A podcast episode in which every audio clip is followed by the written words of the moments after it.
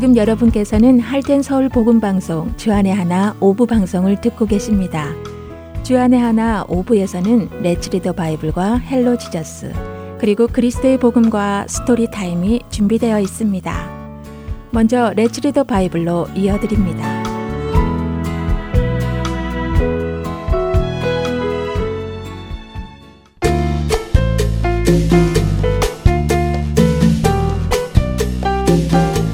애청자 여러분 안녕하세요. 레츠리더 바이블 진행의 박재필입니다. 하나님께서 처음 세상을 창조하셨을 때 세상은 완전했습니다. 모든 것이 완벽했지요. 모든 동물들도 서로 잡아먹기 위해 뛰어다니지 않았습니다. 하나님께서 모든 동물이 먹을 수 있도록 온갖 채소와 열매 맺는 나무들을 준비해 주셨기 때문입니다. 날씨는 항상 좋았습니다. 춥지도 않고 덥지도 않았습니다. 비가 오거나 눈이 오지도 않았지요. 하나님께서 하늘 위에도 물을 두셔서 세상은 마치 비닐하우스처럼 쾌적한 날씨를 유지했습니다. 아픈 사람도 없었고 죽음도 없었지요. 모든 것이 건강했습니다. 그러나 사람이 하나님의 말씀에 순종하지 않으므로 죄가 세상에 들어왔을 때 그 완전함이 깨어졌습니다. 사람들은 하나님을 떠나야 했습니다. 하나님의 말씀 대신 마귀의 말을 들었기에 사람들은 마귀의 종이 되었습니다. 하나님을 떠나 마귀의 종이 된 사람들은 더 많은 죄를 짓기 시작했습니다. 결국 하나님께서는 그들을 물로 심판하셨지요. 노아의 홍수로 말입니다. 노아의 홍수 때에 하나님께서는 하늘 위에 있던 물을 땅에 쏟으셨습니다. 또한 땅속 깊이 있던 물들도 땅 위로 솟구쳐 오르게 하셨지요. 이로 인해 하나님께서 지으셨던 아름다웠던 세상은 망가졌습니다. 세상은 더 이상 비닐하우스 같은 쾌적한 환경이 아니었습니다. 추운 겨울이 생겼고 뜨거운 여름이 생겼습니다. 하나님께서 만드신 완벽함이 깨어지자 병이 생기기 시작했습니다. 죄가 이 땅에 들어오자 죽음이 들어왔습니다. 사람들은 아프고 죽게 되었습니다. 그러나 하나님께서는 우리를 그런 환경에 영원히 내버려 두고 싶지 않으셨습니다. 그래서 그분은 그 아들을 이 세상에 보내셨습니다. 그리고 모든 것을 회복하실 것을 우리에게 보여주셨습니다. 하나님의 아들이신 예수님은 세상에 오셔서 병든 자들을 고치셨습니다. 아무도 고칠 수 없었던 나병 환자를 고치셨고 중풍병자를 고치셨습니다. 열병 들린 여인을 고치셨고 귀신 들린 자들을 자유하게 하셨습니다. 오늘 우리가 함께 읽을 마태복음 8장에서 예수님은 계속해서 병을 고치시고 귀신 들린 자들을 자유하게 하셨습니다. 마태복음 8장 16절입니다.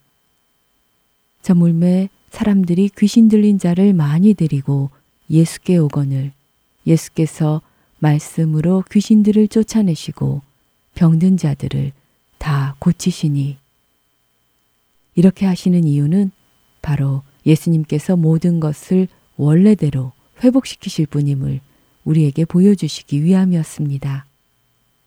오직 예수님만이 그 일을 하실 수 있으십니다. 여러분과 제가 갈 천국이 어떤 곳인지 아시나요? 요한계시록 21장 3절과 4절은 이렇게 설명해 주십니다. 내가 들으니 보좌에서 큰 음성이 나서 이르되 보라 하나님의 장막이 사람들과 함께 있음에 하나님이 그들과 함께 계시리니 그들은 하나님의 백성이 되고 하나님은 친히 그들과 함께 계셔서 모든 눈물을 그 눈에서 닦아주시니 다시는 사망이 없고 애통하는 것이나 곡하는 것이나 아픈 것이 다시 있지 아니하리니 처음 것들이 다 지나갔음이러라. 그렇습니다. 그곳은 눈물도 없고 죽음도 없고 슬픈 것도 없고 아픈 것도 없습니다. 하나님이 처음 지으신 그 완전한 모습으로 다시 회복될 것입니다. 그 일을 행하신 예수님께 감사하지 않으신가요? 그분으로 인해 회복될 것이 기대되지 않으시나요? 그 소망을 품고 이 세상을 살아간다면 우리는 모든 것을 이기고 그분만을 따라갈 수 있습니다. 그 소망을 품고 살아가시는 우리 모두 되기 바라며 이 시간 마치겠습니다.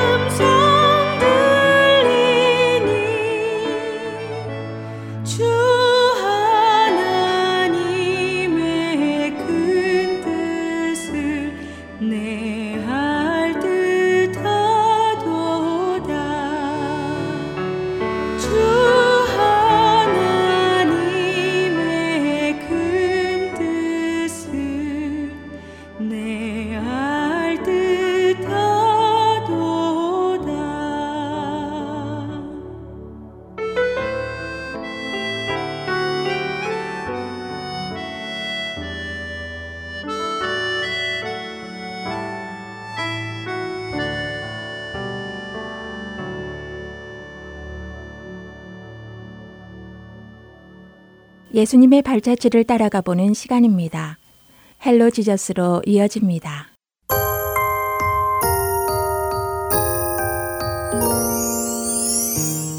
애청자 여러분 안녕하세요. Hello Jesus 진행의 김민석입니다. 죽은 나사로를 살리신 후 사람들 사이에서 예수님에 대한 소문은 더욱 번져만 갔습니다. 그리고 유월절이 가까우던 어느 날 예수님은 어린 나귀를 타고 예루살렘에 오셨습니다. 예수님께서 자신들의 왕으로 오신 것이라 기대했던 사람들은 자신들의 옷과 나뭇가지를 길에 펼쳐서 그분이 오시는 길을 맞이했습니다.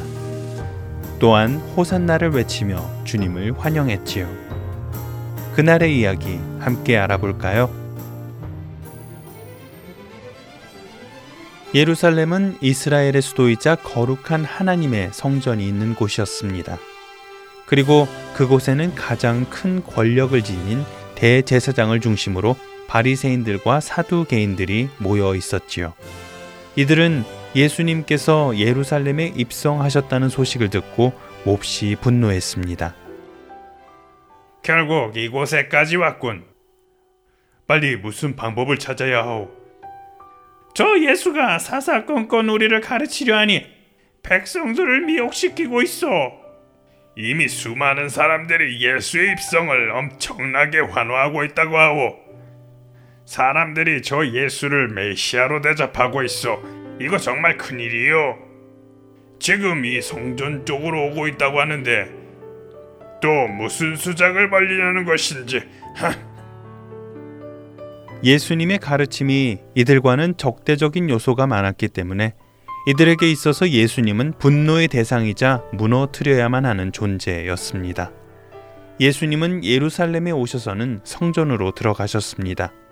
이제 6월절이 며칠 남지 않았기에 성전에는 6월절을 지키기 위해 각지에서 온 유대인들로 들끓었습니다. 그리고 성전 안에는 그들에게 재물을 팔려는 장사꾼들로 들썩였지요. 아, 아, 휴. 겨우 제 시간에 도착했네. 그쪽은 며칠이나 걸려서 오셨습니까? 말도 마시오. 날씨가 아주 제멋대로여서 일주일은 꼬박 걸린 것 같습니다. 너무 오랜 시간 동안 걸어와서 내 이 비둘기가 흠이 나지는 않았는지 걱정이요. 흠이 났으면 성전에서 파는 재물을 사서 들어가면 되지 않습니까? 아 누가 그걸 모르? 가격이 터무니없이 비싸니 그렇지. 성전세도 내야 하니 내가 가진 돈으로 비둘기까지 또 사려면 모자란단 말이오.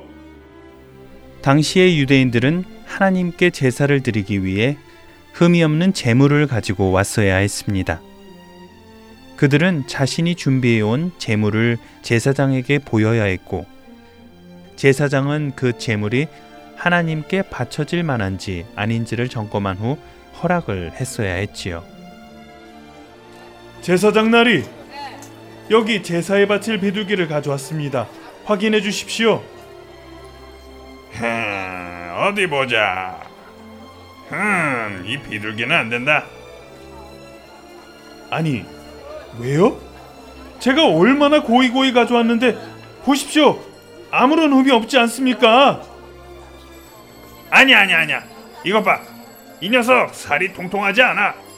오는 동안 제대로 못 먹어서 그런지 속에 흠이 생긴 것 같아. 이런 놈을 하나님께 드릴 수는 없지 않나.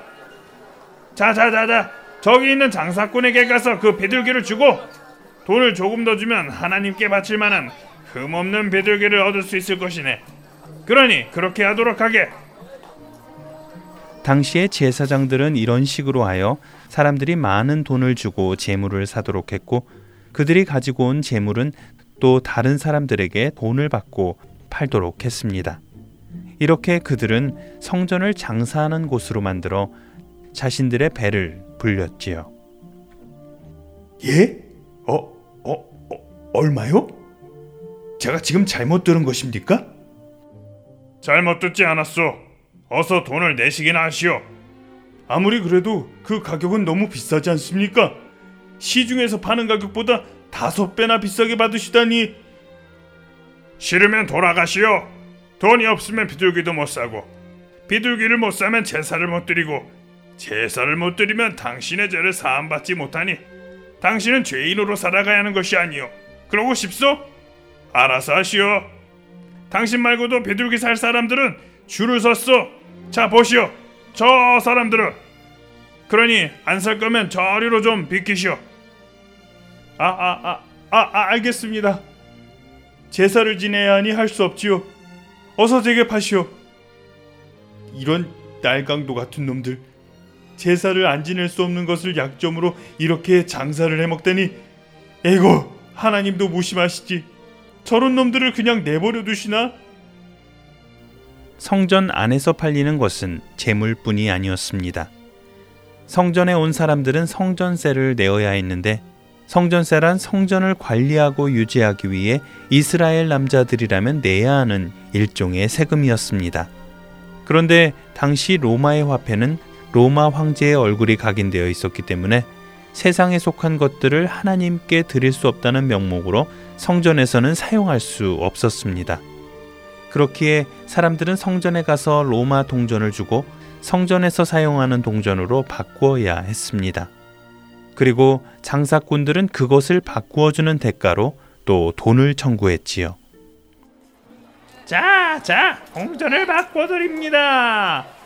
환율을 좋게 쳐드릴 테니 이쪽으로들 오시오. 여, 여기 로마 동전 10개입니다. 잘 좀 바꿔주십시오. 여기 있어. 로마 동전 10개당 성전 동전으로는 3개요. 아, 아니, 겨우 3개라니요? 어찌 작년보다 더 적게 주십니까?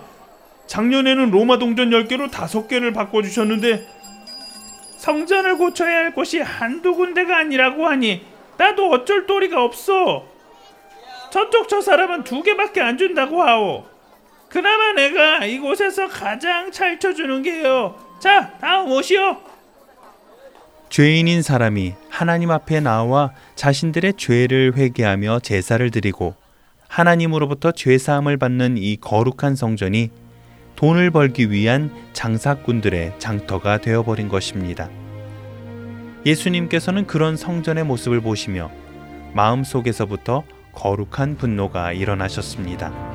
곧 성전 안에 있는 장사꾼들의 상들을 모두 엎으시고 상인들과 동물들을 내쫓으시기 시작하셨습니다. 아! 에이! 아니 이 양반이 이봐 당신 지금 뭐 하는 거야? 내 하나님의 집을 장사하는 집으로 만들지 말라. 이곳은 만민이 기도하는 집이니라. 전부 가져가거라. 다 치우거라. 너희는 하나님의 집을 강도의 소굴로 만들어 놓았다.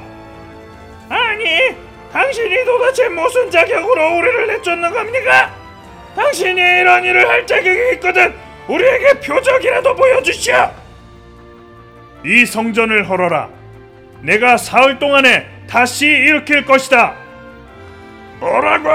이 성전이 얼마나 걸려서 지어진 줄 알고나 하는 것소리요? 무려 46년이요 46년 46년 동안에 지은 이 성전을 뭐? 당신이 3일 동안에 일으키겠다 하, 말도 안 되는 소리 하지도 마시오 당시 예수님의 말씀을 들은 사람들은 예수님께서 다시 세우시겠다고 하신 성전이 예수님의 몸을 가리키신 것을 알지 못했습니다.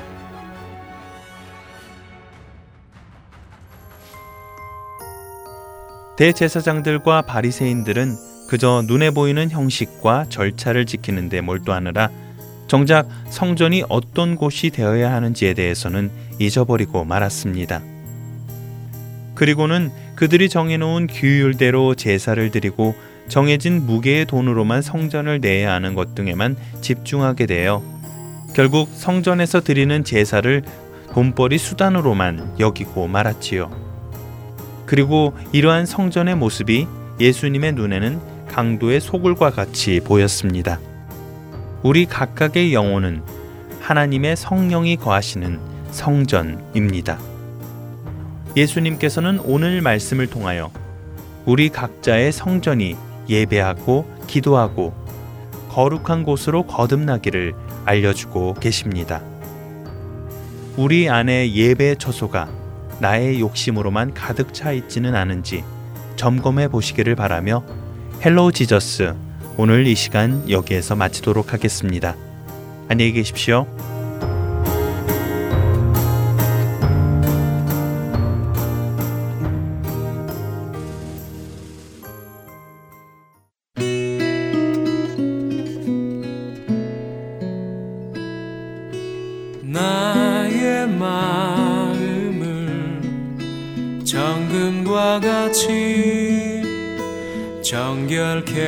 하소서 나의 마음을 정금과 같이 하소서 내 영혼에 한 소망 있으니 주님과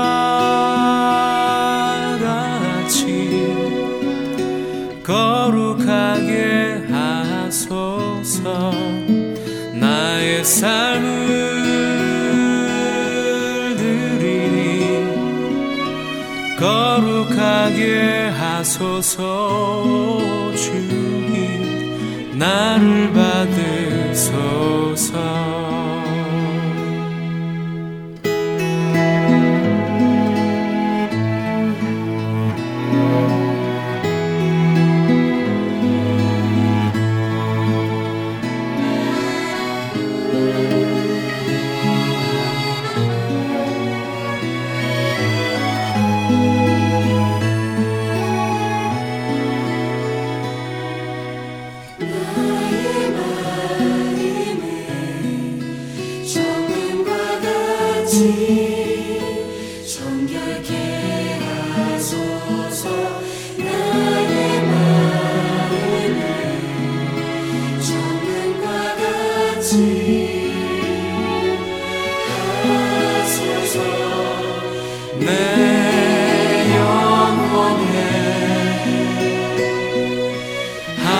소망 있으니 주님과 같이 거룩하게 하소서 나의 삶을 드리니 거룩하게 하소서 주님 나를 받 으소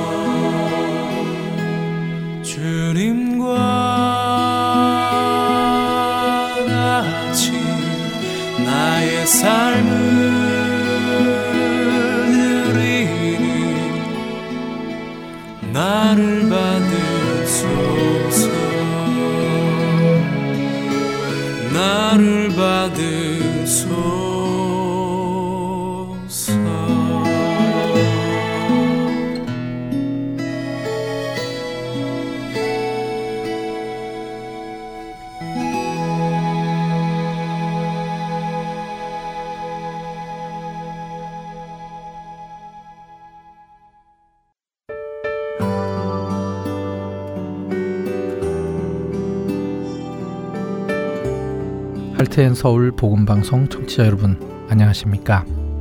유병성 목사입니다. 세상에는 소망 없이 살아가는 영혼들이 많습니다. 본 할텐 서울 복음 방송은 그렇게 소망 없이 살아가고 있는 이들에게 참된 소망이신 구주 예수 그리스도를 전하는 메신저입니다. 귀 있는 자들에게 예수님만이 참된 소망이며 생명이심을 널리 알리는 이 사역을 위해 기도와 물질로 동참하기 원하시는 분들은 전화번호 602-866-8999으로 문의 주시기 바랍니다.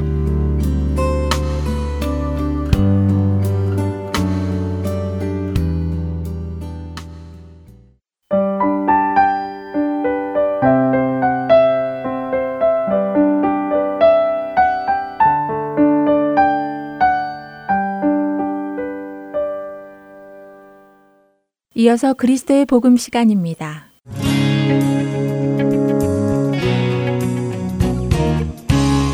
애청자 여러분 안녕하십니까? 그리스도의 복음 진행의 최승진입니다. 지난 3주에 걸쳐 저희는 복음이 기쁜 소식이 되기 위해서는 슬픈 소식, 나쁜 소식을 먼저 알아야 하고 그 기쁜 소식과 슬픈 소식을 이해하기 위해서는 우리가 하나님의 관점에서 세상을 보고 성경을 보아야 한다는 말씀을 나누었습니다. 또 시간에 구애받지 않으시고 시간 밖에서 시간의 주권자가 되시는 하나님께서는 시간의 시작과 끝을 이미 다 보신 분이라고도 말씀드렸지요. 모든 인간의 역사는 창세기 1장에서 요한계시록 20장 안에 다 기록되어 있고 성경은 하나님께서 계획하신 구원의 역사, 자기 백성을 택하셔서 영원한 새 예루살렘으로 가시려는 계획을 적어 놓은 책이라고 말씀드렸습니다. 오늘은 창세기 1장 1절을 함께 읽어보며 하나님의 계획을 더 자세히 살펴보려고 합니다. 태초에 하나님이 천지를 창조하시니라. 태초에 영어로는 in the beginning입니다. 창세기가 히브리어로 쓰여졌으니 히브리어 뜻도 함께 살펴보면 좋을 것 같은데요. 참고로 지금 설명해 드리는 해석은 예수님을 그리스도로 믿는 유대인 신학자들의 해석임을 먼저 말씀드립니다. 태초에라는 말은 히브리어로 베레시트라고 합니다. 여기서 베는 in이라는 뜻이고 레시트는 시작이라는 의미입니다. 그래서 영어로 in the beginning이라고 번역된 것이죠. 그런데 알파벳을 따로따로 떼어서 뜻을 해석할 수 있는 히브리어의 특징으로 이 말을 다시 해석할 수 있는데요. in으로 번역된 베트는 집이라는 의미를 가지고 있습니다. 성경의 첫 알파벳이 집을 뜻하는 베트로 시작하는 것이지요. 유대인 신학자이자 목사님인 마크 빌츠는 하나님께서 자신의 이야기를 집이라는 의미의 베트라는 단어로 시작하셨는데 그것은 그분이 집 짓기를 얼마나 원하시는지에 관해 알 수 있는 것이며 성경은 집 이상으로 가정에 관한 이야기를 담고 있는 것이라고 설명했습니다. 하나님께서는 자신의 가정을 위해 창조를 시작하셨다는 것이지요. 결국 성경이란 하나님께서 자기 백성을 어떻게 선택하시고 어떻게 구원하셔서 그들과 함께 영원한 곳으로 가실 것인지에 대한 이야기인 것입니다. 하나님께서 하나님의 백성을 택하시기 위해서 인간이 죄를 지을 것이라는 것을 아시면서도 그 일이 충분한 가치가 있는 일이기에 하나님께서 그 일을 시작하신 것이지요. 좀 전에 우리는 요한계시록 20장 이후에 태어나는 사람은 없다고 나누었는데요. 그렇다면 혹시라도 지난 인류 속에서 복음을 들었으면 그 복음을 받아들였을 텐데 기회가 없어서 복음을 들어보지 못하고 아깝게 죽은 사람이 있을까요? 그렇지는 않을 것입니다. 모든 것을 아시는 하나님께서는 한 사람 한 사람의 이름뿐 아니라 누구에게 복음이 전해지면 그 사람이 예수 그리스도를 받아들이고 하나님의 백성이 될지 아시지요. 또 누가 끝까지 받아들이지 않고 자기 죄로 죽어서 구원받지 못하실지도 아십니다. 그렇기 때문에 모든 것을 아시는 하나님께서는 구원하실 자에게 어떻게 해서라도 복음이 전해지게 하실 것입니다. 그렇다면 우리는 아무것도 할 필요가 없는 것일까요? 그렇지는 않지요. 하나님께서는 모든 것을 아시지만 우리는 모르기 때문에 우리는 끊임없이 복음을 전해야 합니다. 그래야 하나님께서 택하신 자들에게 복음이 전해지고 그들이 구원에 이르게 되기 때문이지요. 저희가 계속해서 모든 것을 아시는 하나님에 대한 설명을 드리고 있는데요. 이것을 잘 이해해야 성경의 그림이 머리에 그려지기 때문입니다. 자, 우리는 예수님이 다시 오시기를 기다립니다. 종종 예수님이 빨리 다시 오셔서 우리를 천국으로 데려가 주시기를 바라기도 합니다. 그런데 왜 아직 오지 않으실까요? 그것은 아직 복음을 듣고 예수님을 믿을 하나님의 백성이 남아 있거나 아직 태어나지 않았기 때문입니다. 하나님께서는 복음을 통해 하나님의 자녀로 돌아올 자들을 끝까지 기다리시는 것이지요. 우리가 태어날 때까지 기다려 주신 것처럼 말이지요. 지난주와 이번 주에 함께 나눈 이야기를 정리해 보겠습니다. 모든 인간의 역사는 창세기 1장에서 요한계시록 20장 안에 다 기록되어 있다고 하였습니다. 또 성경은 하나님께서 계획하신 구원의 역사, 자기 백성을 택하셔서 영원한 새 예루살렘으로 가시려는 계획을 적어 놓은 책이라고 말씀드렸지요. 하나님께서는 그 가정을 위해 창조를 시작하셨다는 것을 창세기 1장 1절을 통해 살펴볼 수 있다고도 나누었습니다. 하나님께서는 택하신 하나님의 백성 중 작은 영혼 하나까지도 잃지 않으시고 지금도 기다리고 계십니다. 이번 한 주간도 우리를 구원하시기 위해 이 모든 일을 시작하신 하나님의 은혜와 사랑을 기억하며 감사로 살아가시는 저와 여러분 되시기 바라며 그리스도의 복음 오늘 이 시간 여기서 마치겠습니다. 안녕히 계십시오.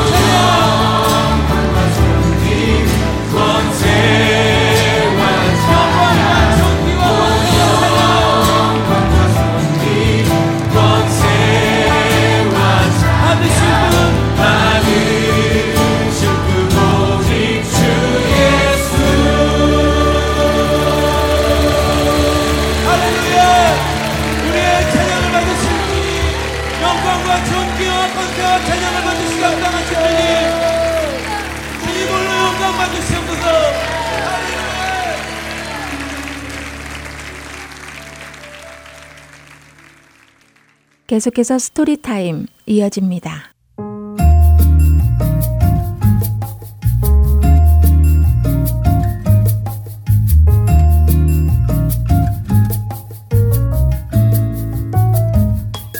애청자 여러분 안녕하세요. Story Time 진행의 최강덕입니다. 여러분의 자녀들은 할 일을 먼저 하는 편이신가요? 아니면 미뤄두는 편이신지요? 오늘의 스토리 제목을 들으시면 어떤 편이 나은지 짐작이 가실 텐데요. 오늘의 스토리 The Sooner The Better 함께 들으시겠습니다. 화창한 어느 토요일 아침 오늘의 주인공 달라는 강아지와 함께 뒷마당에서 놀고 있었습니다. 그때 엄마가 달라를 부르시고 뒷마당에 심어져 있는 꽃밭 사이에서 잡초를 뽑아달라고 부탁하십니다. 그러나 달라는 잡초 뽑는 일을 너무도 싫어했습니다. 더럽고 벌레도 많기 때문이지요. 하지만 엄마는 달라에게 장갑을 끼면 괜찮다고 하시며 부탁을 하시고는 할아버지의 병문안을 위해 외출을 하셨습니다.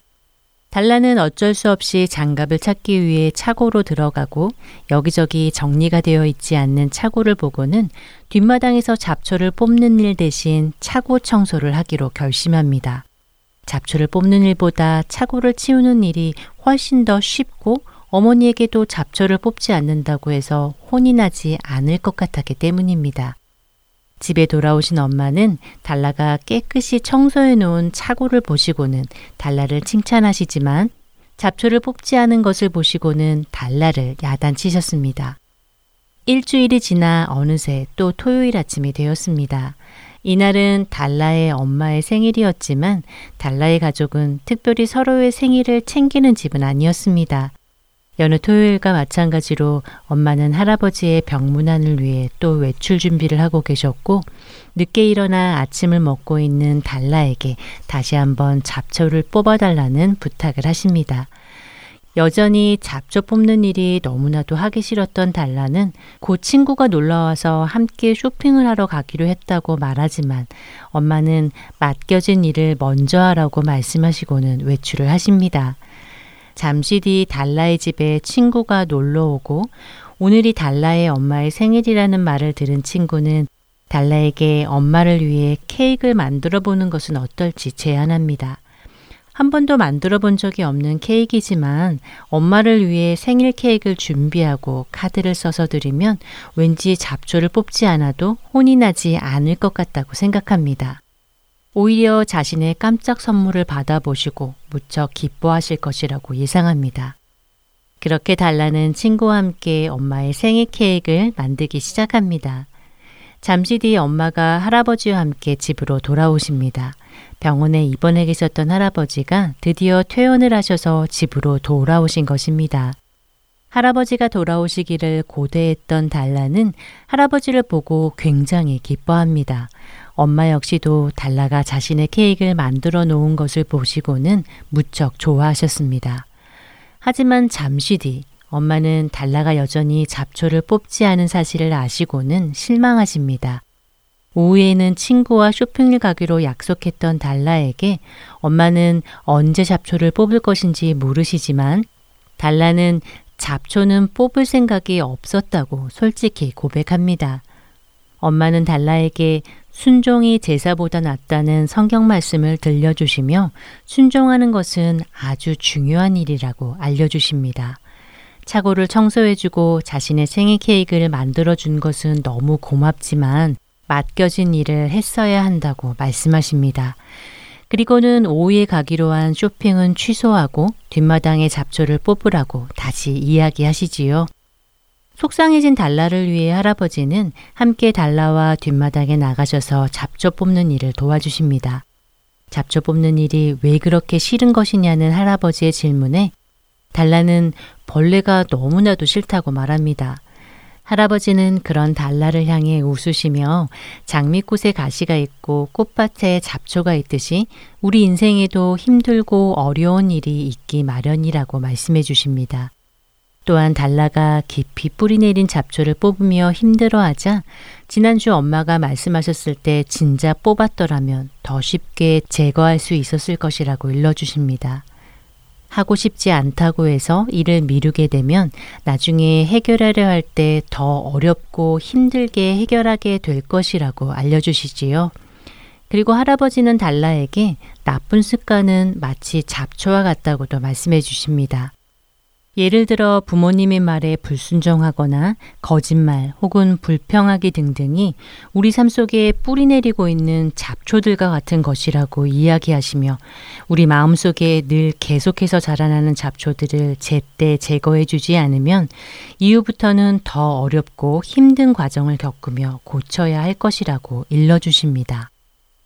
할아버지는 엄마가 달라를 너무 사랑하시기 때문에 이 중요한 사실을 깨닫기 원하셔서 달라가 하기 싫고 무척 힘들어하는 일임에도 불구하고 끝까지 달라에게 이 일을 맡기신 것이라고 설명해 주십니다.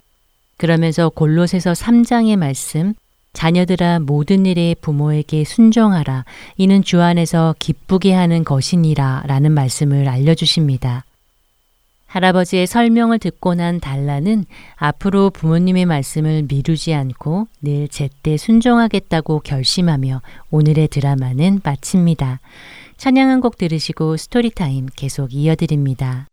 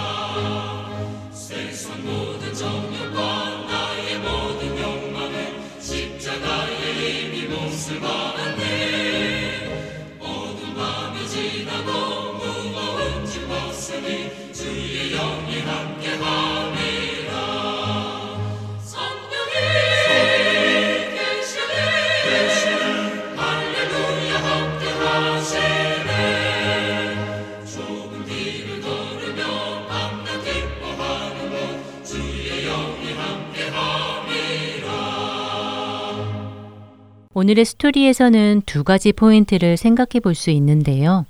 첫째로는 우리 자녀들에게 해야 할 일이 있다면 미리 빨리 해놓는 습관을 하자는 것입니다. 우리 아이들은 대부분 해야 할 일은 미루고 하고 싶지 않은 일을 먼저 하고 나서는 정작 해야 할 일은 하지 못하는 경우를 종종 만나기도 합니다. 예를 들어 주말에 피아노 연습을 먼저 할래, 보고 싶은 TV를 먼저 볼래 물어보면 아이들은 늘 TV를 먼저 보고 싶다고 말하지만 정작 TV를 보고 나서 피아노 연습을 하기 시작하면 그 연습하는 시간을 힘들어하고 지루해하기 마련이지요. 그러나 순서를 바꿔서 연습을 먼저 하고 나서 TV를 보게 되면 아이들에게 목표의식이 생겨서 연습을 집중해서 열심히 할 수 있게 됩니다. 조금 큰 아이들은 학교 프로젝트가 나오면 미루고 미루다가 듀데이가 되어서야 겨우 제출하게 되기도 합니다. 그렇게 미루어서 낸 프로젝트는 어설프게 되거나 자신 있는 결과를 내기 힘들 때가 더 많습니다. 마감일을 기다리지 않고 미리미리 하도록 습관을 길러줘야 합니다. 시간이 없어서 실력을 충분히 발휘하지 못하였다고 스스로를 합리화하지 않도록 말입니다. 스토리의 할아버지가 말씀하신 것처럼 나쁜 습관은 잡초와도 같습니다. 잡초는 처음에는 뽑기가 아주 쉽습니다. 뿌리가 짧기 때문이지요. 그러나 잡초를 뽑지 않고 내버려 두면 그 뿌리는 점점 깊이 땅 속으로 자라갑니다. 그렇게 된 후에는 뽑으려고 해도 쉽게 뽑아지지 않고 줄기만 부러지고 뿌리는 남게 되는 경우가 많습니다.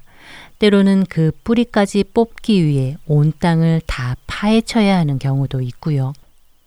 하고 싶지 않다고 해서 일을 미루게 되면 나중에 해결하려 할 때 더 어렵고 힘들게 해결해야 함을 우리 자녀들에게 잡초에 비유해서 설명해 주세요. 그리고 그 훈련을 하도록 지도해 주시기 바랍니다. 이러한 훈련은 우리가 나중에 천국에서의 기쁨을 누리기 위해 이 땅에서 감당해야 할 수고를 잘 이겨낼 수 있도록 밑거림이 되어주는 바탕이 될 것입니다. 스토리의 할아버지가 가르쳐 준 것처럼 하나님은 우리의 도움이시니 우리의 나쁜 습관을 없앨 수 있도록 도와달라고 기도하지 말고 디모데후서 2장 15절의 말씀 너는 진리의 말씀을 옳게 분별하며 부끄러울 것이 없는 일꾼으로 인정된 자로 자신을 하나님 앞에 드리기를 힘쓰라 라는 이 말씀처럼 하나님 앞에 부끄러울 것이 없는 사람으로 인정되기 위해 미루는 나쁜 습관을 없애게 해달라고 기도하자고 하세요. 두 번째로 생각해 볼 포인트는 순종이 제사보다 낫다라는 것입니다. 엄마에게 순종하지 않는 주인공이 엄마를 위해 다른 일을 대신 해주었기에 이 일은 하지 않아도 된다는 식의 질문을 하지만 다른 어떤 좋은 행동보다 먼저 부모님의 말에 순종하는 것이 가장 중요하다는 것을 나누어 주세요. 사무엘상 15장에 나와 있는 사우랑 이야기를 들려주시기 바랍니다. 하나님께서 사우랑을 왕으로 세우신 이유는 하나님의 목소리를 듣고 그분의 뜻을 행하게 하려고 하신 것이었습니다. 그러나 사울은 하나님의 목소리를 청종하지 않고 자기 생각대로 했습니다. 사울이 하나님 말씀을 버렸을 때 하나님도 사울을 버려서 왕이 되지 못하게 하셨습니다. 하나님은 사무엘 선지자를 통해서 순종이 제사보다 낫고 듣는 것이 순양의 기름보다 낫다라고 하셨습니다. 하나님께서 원하시는 것은 순종입니다. 우리도 하나님의 음성에 귀 기울여 들으며 그 말씀대로 순종하는 자녀들이 되자고 이야기해 주세요. 사울은 자신이 죄를 지었음을 고백하지만 그 이유를 백성을 두려워하여 그들의 말을 청종했다고 핑계를 댑니다. 하나님께서 원하시는 것은 순종이었지 핑계가 아니었습니다. 하나님께서는 우리에게 예배소서 6장 1절에서 자녀들아 주 안에서 너희 부모에게 순종하라 이것이 옳으니라 라고 말씀하십니다. 골로새서 3장 20절에서 자녀들아 모든 일에 부모에게 순종하라 이는 주 안에서 기쁘게 하는 것이니라 라고 하시며 모든 일에 부모에게 순종하라고 하십니다. 이것이 주 안에서 기쁘게 하는 것이라고 하십니다. 누군가를 기쁘게 할 때 그 사람이 원하는 대로 해야지 내가 생각하는 대로 해서는 참 기쁨을 줄 수 없습니다. 사울이 아말렉 전쟁에서 다 멸하라는 하나님의 말씀을 지키지 않고 자기 눈에 좋은 것을 남겨서 하나님께 제사 드리겠다고 했던 것. 드라마에 달라가 엄마가 원하는 잡초 뽑기보다 차고를 청소하는 일, 케이크 만든 일처럼 말씀하신 분의 말씀대로 하지 않고 자기 뜻대로 하면 하나님을 엄마를 기쁘게 할 수 없습니다. 주님의 말씀과 부모님의 말씀을 잘 듣고 지켜서 주 안에서 항상 기쁘게 지내는 자녀들이 되기를 소망합니다. 다음 한 주 동안도 미루는 습관을 고치고 순종의 자녀들로 살아가는 우리와 우리 자녀들이 되기를 바라며 오늘의 Story Time 마치겠습니다. 안녕히 계세요.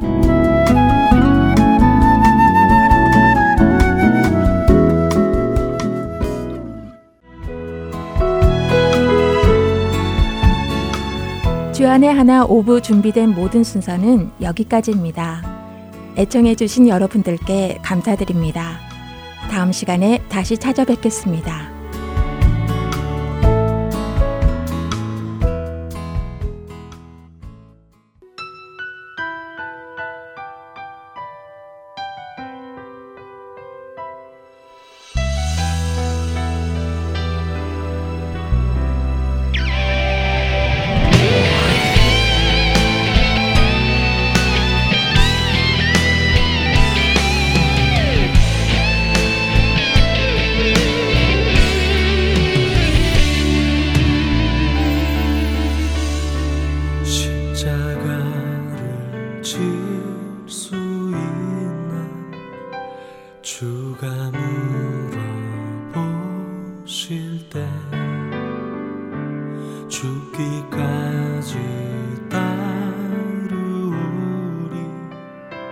是。